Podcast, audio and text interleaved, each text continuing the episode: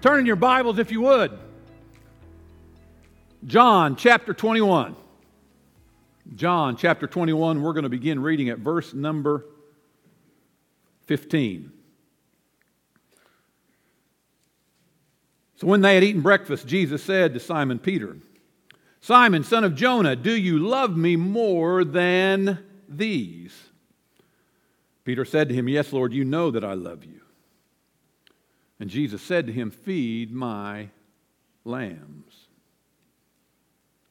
Jesus said to him a second time, Simon, son of Jonah, do you love me? And he said to him, Yes, Lord, you know that I love you. This time Jesus said to him, Tend my sheep.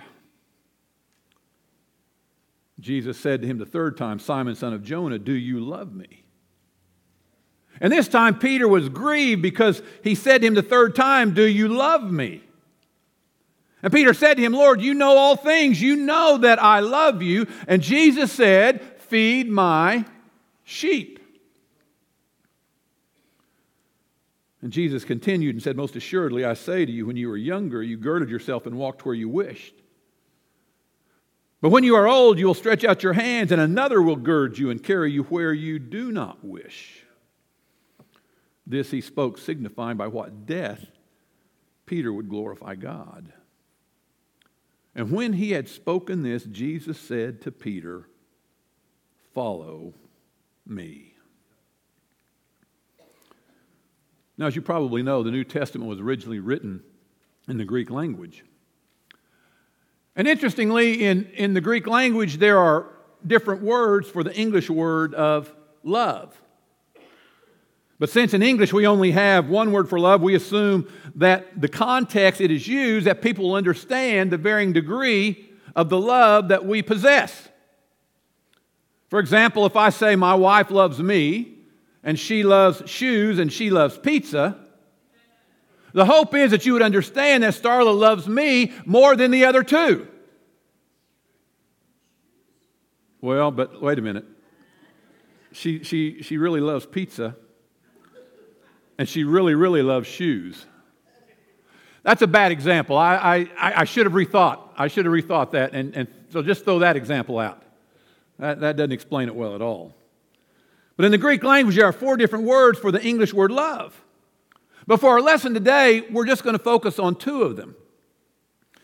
The first is the word agape. And this is used in John 3:16 which says for God so agape the world. The other word we're going to look at is phileo, which, which is a love that means to like or to be fond of. And so there, there's, a, there's a, a distinct distinction between these two words. And so we've always looked at agape as being this great divine committed love, and phileo being more of a convenient love. It's a friend's love. And so we're going to get back to that in a minute. But so to begin, let's look at our passage. And in verse 15, Jesus asked Peter, Do you love me more than these? So what does these refer to? I mean, is Jesus asking Peter, Do you love me more than your occupation? Now, we would kind of snicker at that, but I mean, have you ever known somebody who really loves to fish? Yeah, uh, you know, people, they like that fishing. Or is Jesus saying, Do you love me more than, than your motorcycle? Do you love me more than your 401k? Do you love me more than your golf game? And so, if this, is the, if this is the avenue that Jesus is traveling on, then Jesus is asking Peter the basic question of Christian discipleship. Peter, are you preoccupied with anything in your life that is more important than I am? Are there idols in your heart that have taken the place of me? And, folks, let me tell you, every time that we are faced with a temptation in our life, that's the question that's being raised. Do you love God more than these? You see, it's easy to fall in love with the blessing of God more than we are in love with Him. And sometimes a relationship that God has blessed us with, or a job that God has blessed us with, or that new car that we want, it can become an idol of our heart. And so God may have to ask us from time to time do you love me more than these? He wants to know is our relationship a relationship of convenience or is it a relationship of commitment? Now, probably and most scholars agree with this, Jesus was asking Peter, Do you love me more than these other disciples? Because, see, everywhere you find Peter in the New Testament, you find this boastful, proud, almost arrogant guy who's very gifted and passionate, but he loves to be out in front. He loves to be leading the parade. I mean, this is the guy that said to Jesus, Hey, Jesus, if your crew bails and when the dust settles, I want you to know I'm still going to have your back. But after all, Peter is the one who stepped out of the boat. So, what are you going to do with him? Peter's passionate, but there's also a part of Peter that's very prideful. And so, maybe, perhaps, Jesus is asking Peter, Are you so proud to believe that your devotion and your love for me is greater than all of these other disciples? Peter, do you love me more than all these other guys? And so that's why Jesus asked the question Peter, do you truly love me? And so now let's get into our text. As I mentioned earlier, we're going to look at the Greek words agape and phileo for the English word love. Now, in this passage, every time Jesus asked Peter, Do you love me? Jesus uses the word agape. Peter, do you agape me? But you see, when Peter responds, he says, Yes, Lord, you know that I phileo you. See, Jesus is asking, Do you love me with a divine and selfless love? Do you love me with, with, with a committed love? And Peter replies, Well, yes, Lord, but you know I love you as a friend would love you. See, it's almost as if there's a lesser level of love. So Jesus asks a second time, Peter, do you love me? Or do you agape me? And Peter replies, Yes, Lord, you know that I phileo you. So the third time, Jesus reduces the word for love from agape to phileo. And he says, Peter, do you only phileo me? And in verse 17, the Bible says that Peter was grieved he was hurt because he asked him the third time, but then he's also hurt because he says, Peter, do you only phileo me? So Peter fesses up and he says, Lord, you know all things. You know that I phileo. Now, for this part right here, I'm out on a limb a little bit. Because there's a wide range of thought among theologians about the meaning of these two Greek words in this passage.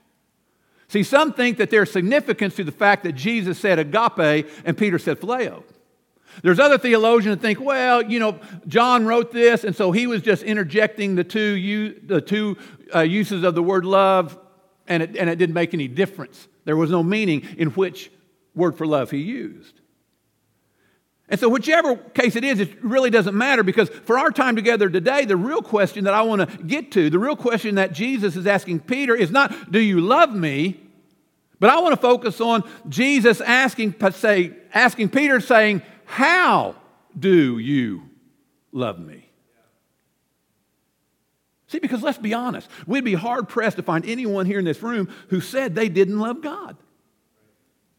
And then if we if we left here and we went out to different places in the city, if we went to the zoo, if we went to Penn Square Mall, and we would ask people, most people would tell you that they love the Lord. And so the question asked of Peter could very well be asked of the American church, including you and me. And it's not, do you love me? But the question is, how do you love me? Is your love for me a love of commitment, or is it just a love of convenience. See, here's the thing Are there things in your life that get a greater degree of affection from you than the Lord does? That's the difference between agape and phileo. Now, there's no doubt that the three questions that Jesus asked Peter are in direct correlation to the three times that Peter had denied the Lord. And there's no doubt that the three questions pain, painfully reminded Peter about those denials. But I would have to think that it's joyful sorrow because before we can ever come back into a right relationship with God, there has to be an awareness of where and how we wronged God. And so Peter is in sorrow, he's broken over his failure. But you see, this is a needed conversation. See, most of us understand that a rebuke is only as strong as a relationship.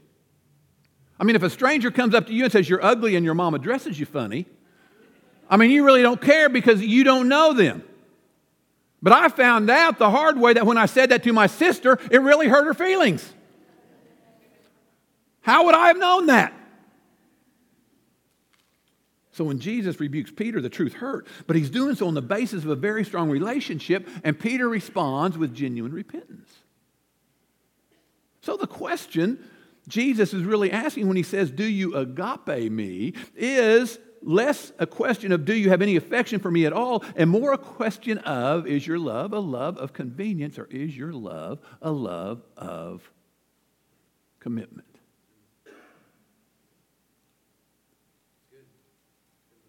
So, how about us? Have we embraced American Christianity's version of a convenient love?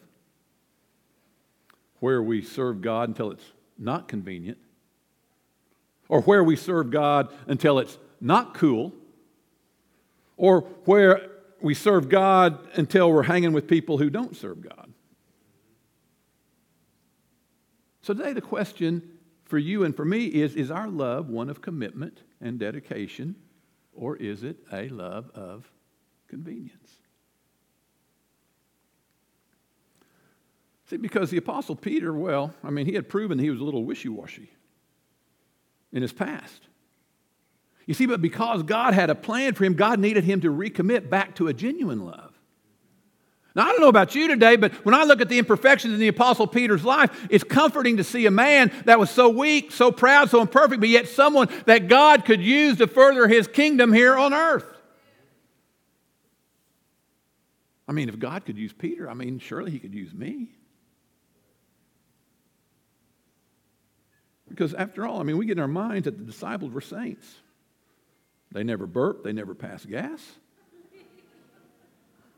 They never spit on the sidewalk.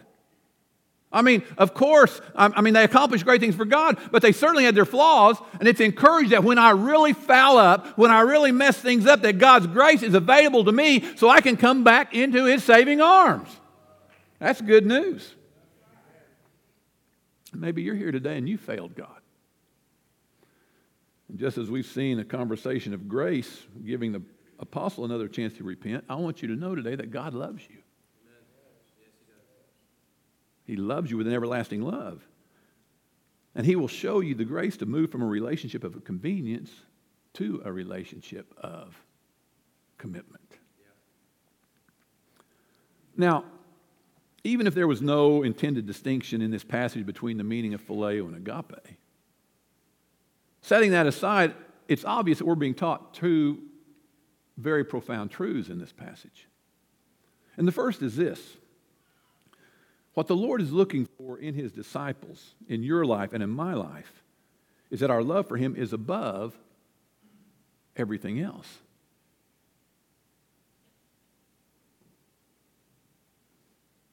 That's easy to say it is. But what do our actions say? Because listen, it doesn't matter what we know, who we know, how much we've got, or how cute we are. When Jesus is examining our hearts, he is asking us the same question Do you really love me? Now, in the New Testament, this priority of love just continues to pop up. Galatians chapter 5 verse 22 says, "But the fruits of the spirit is love, but the fruit of the spirit is love, joy, peace, long-suffering, kindness, goodness, faithfulness, gentleness, and self control. Against such, there is no law. Now, notice the first fruit of the Spirit is love. Well, then you turn over to 1 Corinthians chapter 13, verse number 13, and the Bible says, Now these things remain faith, hope, and love, but the greatest of these is love. Now, I want to point something out that's interesting to me, and hopefully it'll be interesting to you as well. In 1 Corinthians chapter 12, the Apostle Paul talks about the gifts of the Spirit. Well, then in 1 Corinthians chapter 14, he talks about how those gifts of the Spirit should be used in the public worship service. But sandwiched between the 12th chapter and the 14th chapter is chapter 13, which talks about love. And it seems out of place. So, why would Paul talk about love in between two chapters on the gifts of the Spirit? Well, it's because the Corinthian church was very skilled in supernatural gifts. They had that part together. There were prophecies, there were gifts of tongues, there was interpretations, there were miracles. But it seems that the Corinthians were also known for living lives privately that didn't back up their public display of spiritual gifts. And so Paul is rebuking them. He says, Listen, you can have the gift of tongues, you can have the gift of prophecy, but it profits you nothing without love. He said, You can even become a martyr for the cause of Christ, but without love, you are nothing more than a clanging cymbal.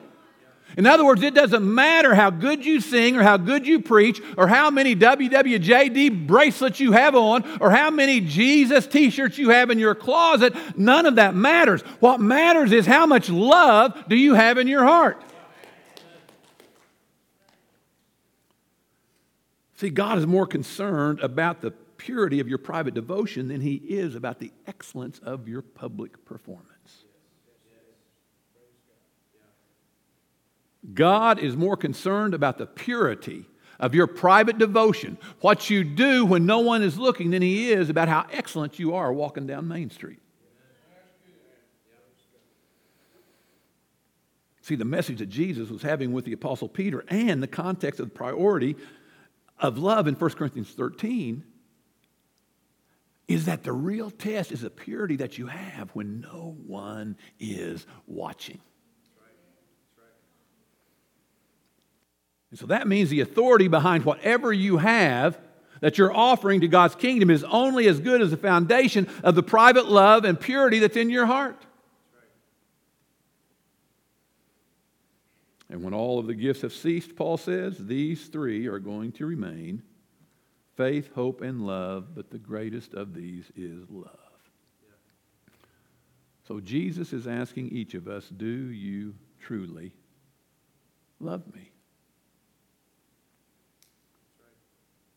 You turn to the end of the book in Revelation chapter 2, we find this priority of love again. Here we find the Lord speaking to the church at Ephesus. I mean, these guys had it together. They were moral, they were giving, everything seemed great. But yet in verse 4, Jesus says, Nevertheless, I have this against you that you have left your first love. Jesus is saying your passion is gone. The passion you had for prayer, the passion you had for worship, the passion you had for my presence is gone, and you have become preoccupied with other things. And in the same way, I believe today God is calling us to evaluate our lives.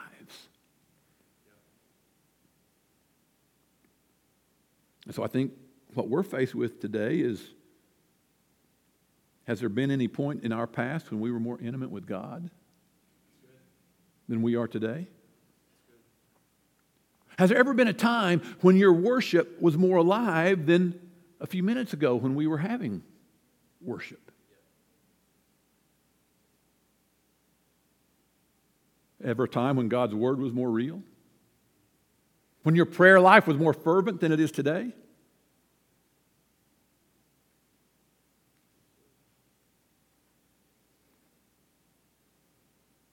I'm just waiting a minute to see if it can get any more quiet in here. Oh boy, I'm glad for that ding. That really kind of lifted the tension, didn't it? Listen, love is a priority. And God is saying, hey, you can do everything right You can part your hair on the right side. You can wear the clothes that match. You can do anything. But whatever you do, you've got to renew your first love. You've got to keep your love for me fervent and red hot. And I want you to know it has to be more than just words. Anyone can say, I love you, Lord, but remember what Peter said, but Lord, you know all things. And so you can say, I love you, Lord, all you want, but eventually those words become empty if they're not demonstrated with action. And that's the second truth of this passage. You see, because even if the words phileo and agape were not intentional, Jesus is asking Peter, Do you really love me? And if you really love me, it's going to be shown more than in just your words. There's going to be action because every time Peter was asked, Do you love me? Jesus followed it with, Feed my sheep.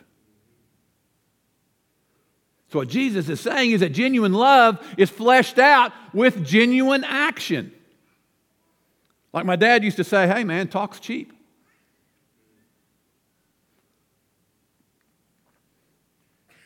Perhaps, I don't know, but uh, I didn't take the time to Google it because Google knows everything, right? But perhaps the longest love letter that was ever written was composed by a Frenchman. And he wrote the words, I love you in French 1,875,000 times in one letter. Now, I can't speak for you, but that seems like a tremendous waste of paper and ink. But that's just me. And while these kinds of pronouncements are undoubtedly, attract, undoubtedly attractive, how they're romantic, can I be honest with you? You know, most of the time, Starla just wants me to take the trash out. She wants me to put, put the toilet seat down. She wants me to pick up my dirty clothes. Those things that give validity to our words are our deeds. And here's something that's really going to put some of, you, some of you in a twist because the way that we prove Jesus is by how we treat the people around us. Oh, man, you thought I was stepping on your toes before.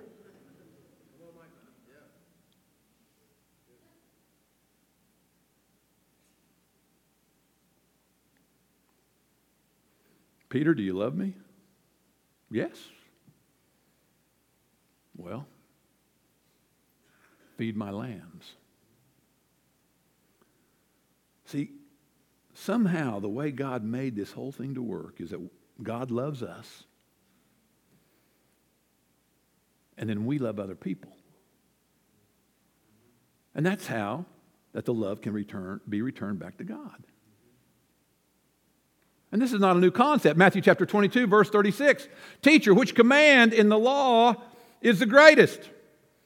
Jesus said, Love the Lord your God with all your heart, with all your soul, and with all your mind. This is the greatest and most important command. And the second is like it love your neighbor as yourself, because all the law and the prophets depend on these two commands. Jesus is saying everything in this Bible, from Genesis to Revelation, hangs on this. Do you love God and do you love the person sitting next to you?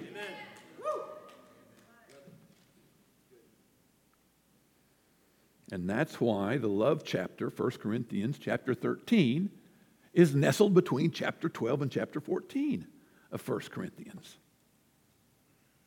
Because it doesn't matter how good you are in spiritual gifts, it doesn't matter how holy you are, if there's no love in your heart, your talents don't measure up with God.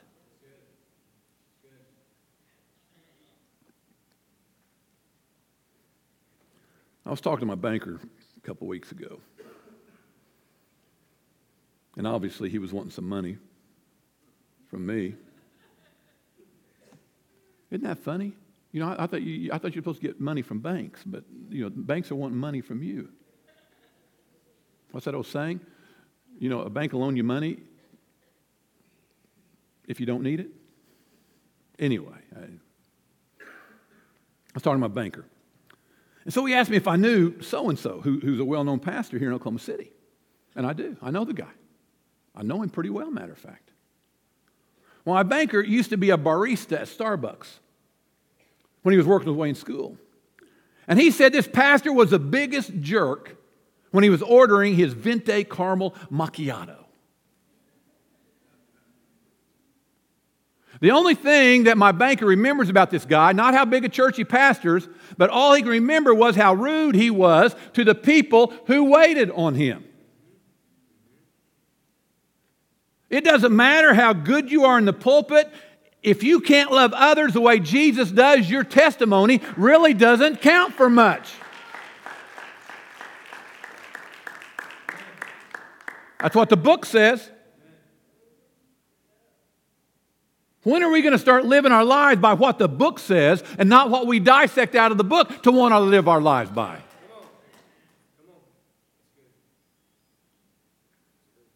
And you know, I have to tell you, friend, this is not just a preaching point, this is real life. Two months ago, Starla sent me to the grocery store to pick up a few things. Now, I can tell you one thing I do not hang out at the grocery store. My idea of hell is going to Walmart. Send me to the dentist instead of making me go to Walmart. So, you know, something happened, so I needed to go, and, and so I don't know anything about the grocery store, I don't know the layout, but Starla did tell me that there is an express lane. I found the express lane, there was a sign in bold print eight items or less. Well, I've got four items. I am gold. I'm going to be in and out, and this is going to be painless. No root canal for me, baby. Well, just as I'm rolling up to the express lane, a lady cuts in front of me.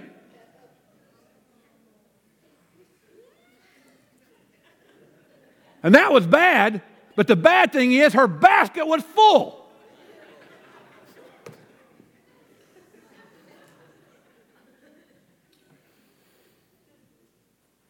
Now, I didn't have my collar on that day.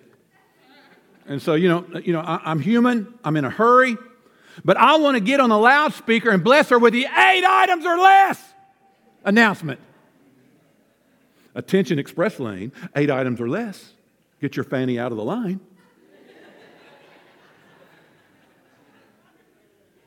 And I was just as mad at the cashier who let her stay. Boot the broad out. Why do we have laws in this country?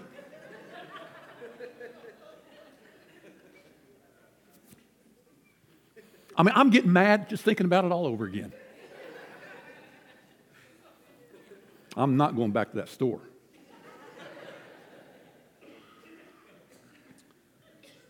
Listen to me. Do you realize that what I do at that moment says more about the depth of my spiritual foundation than how well I delivered this sermon this morning.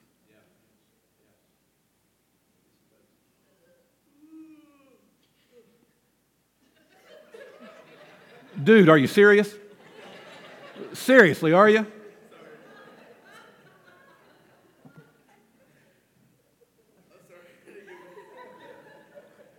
Party a little bit too much last night? A little bit too late on the Watching the game, maybe? Man, I'll tell you, hey, you can always depend on this congregation, right? You can all, you know, whether it's Benny, you know, you know, you know, you can always depend on this group to come through for you. Hey, listen, man, it's okay because I would yawn if I could right now. I mean, so we're cool.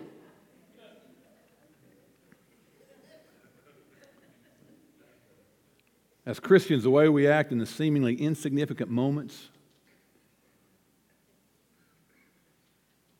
when a few people are watching or when no one is watching, says a lot more about our faith than what we do when everyone is watching. Agape love is loving God and loving other people. See, this was a second chance. Our text was a conversation of grace. Jesus, Jesus had predicted that Peter was going to deny him, right? But yet, you think about in the beginning, Peter left everything to follow Jesus. His first love was red hot. But this passionate man was also a proud man, and he was this disciple who was always sticking his foot in his mouth. And when it really counted, when it really came down to it, when Jesus really needed him, his relationship turned from a relationship of commitment into a relationship of convenience. And he said, No, I don't know the guy. I've never seen him before in my life. Jesus, who?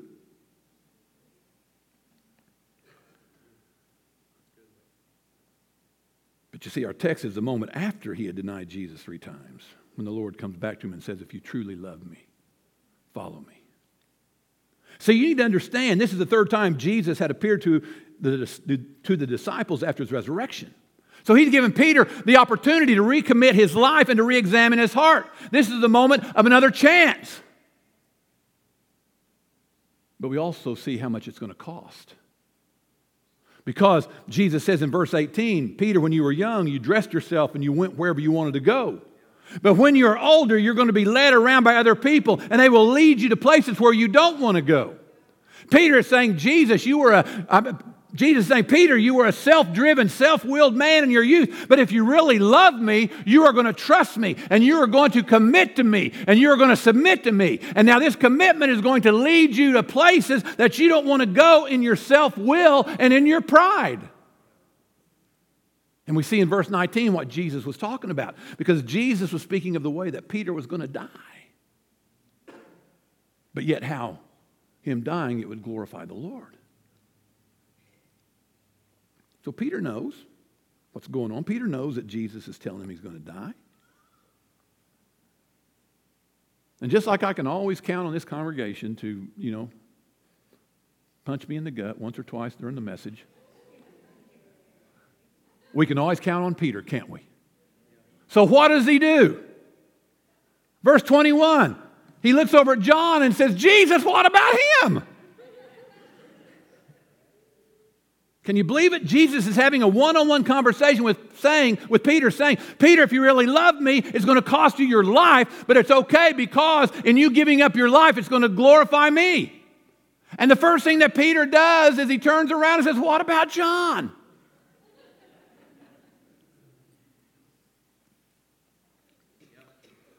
Man, don't you love this guy? He gives us hope. Now this is, now, now this is called comparisonitis. It's certainly a disease in our society.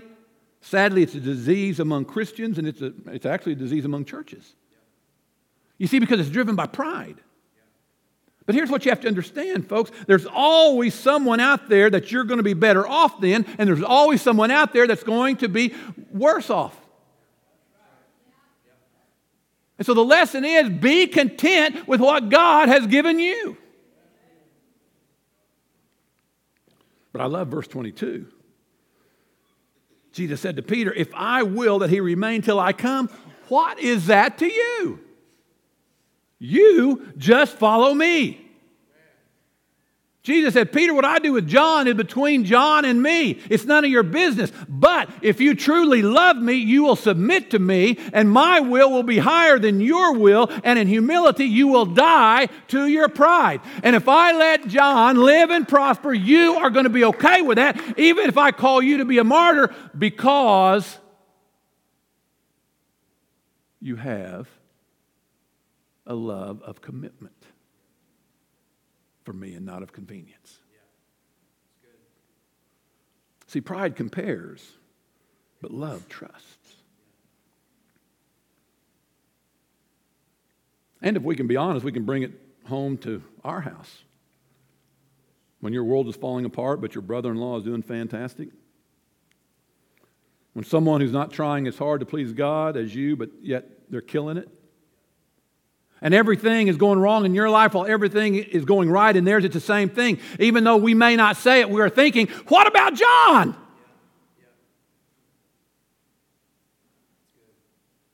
It's a natural response. But you see, Jesus is telling you and me, it's none of your business what I do with John. Because if you really love me, you're going to submit to the path that I have set before you. Because if you love me, you're going to trust the plan that I have for you. I love the way God transformed the Apostle Peter's life. Peter is this imperfect, wishy washy, passionate man. He's being rebuked, he's being called to a place of maturity. And even at the latter part of the conversation, he's still demonstrating his prideful self. But yet Jesus still uses him. That's what's so great about it. This is the man who, after the Holy Spirit came on the church, stood up and preached, and 3,000 people came to Christ. And this is the same man who had just denied Jesus a few weeks earlier. But you see, now in our text, Peter is a new man, transformed by the power of God. And Peter's love has grown from a love of convenience to a love of commitment. Peter grew up. And we see more of his maturity in his letter that he wrote in 1 Peter chapter 5. Begins at verse 2. Peter said, Shepherd the flock of God which is among you. Sounds familiar, doesn't it? Peter, if you love me, feed my sheep. Shepherd the flock of God which is among you, serving as overseers, not as lords over those entrusted to you, but being examples to the flock. And when the chief shepherd appears, you will receive the crown of glory that does not fade away. You see, Peter is still a man who has some authority, but now he exercises that authority in a more controlled humility. And Peter has surrounded his will. He's no longer the proud man because he loves God more than all of these. Now he's a fellow elder who walks in meekness. and true to the Word of God. Historians tell us that the Apostle Peter, who had denied Christ out of fear, eventually gave his life as a martyr for the man he denied. Peter was crucified because he would not renounce his faith in Jesus. And so at the end of his life, Peter truly agape the Lord. Bow your heads with me if you would.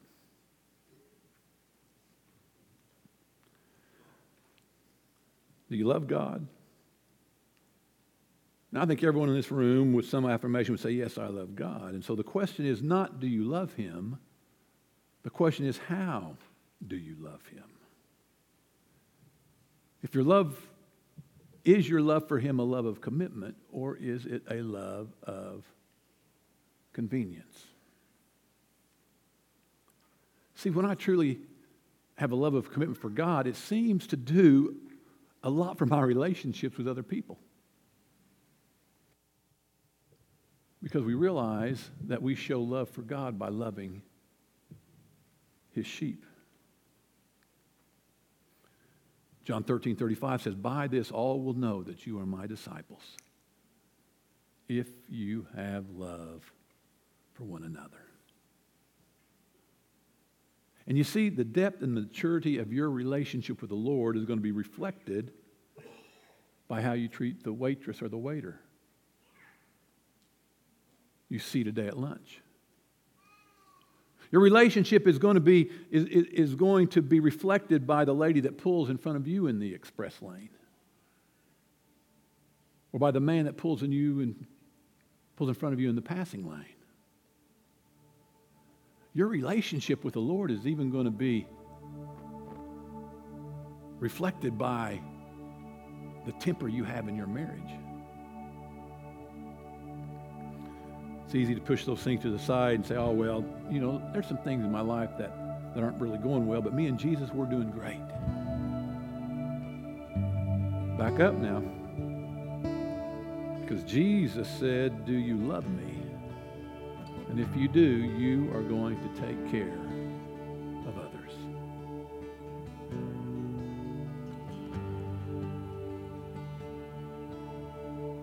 I pray that you use this message as a time of self evaluation and self examination.